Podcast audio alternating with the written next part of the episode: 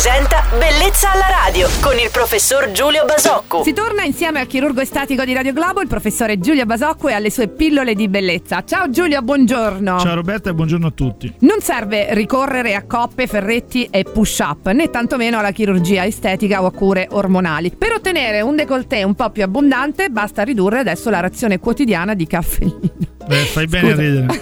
Questo lo rivela uno studio, Uno studio di ricercatori svedesi della Lund University. Secondo questo studio sono in particolare le assidue consumatrici che bevono 3 tazze di caffè al giorno o più a rischiare una taglia di reggiseno in meno. Vabbè dai Giulio, tu che ne pensi di questa notizia? Allora, diciamo che tutto questo parte in realtà da un dato scientifico reale ed è stato strumentalmente da qualche giornalista costruito. Mi spiego meglio. Sicuro. Lo studio parlava della incidenza della caffeina sulla secrezione di alcuni ormoni, i quali tra l'altro sono responsabili del sviluppo della secrezione da parte della ghiandola mammaria. Ora questo cosa vuol dire? Non vuol dire direttamente che la caffeina faccia diventare grande o piccolo il seno, vuol dire che incide su una catena di eventi che a loro volta incidono sulla secrezione ormonale. Nella realtà non c'è niente di collegato e di scientifico.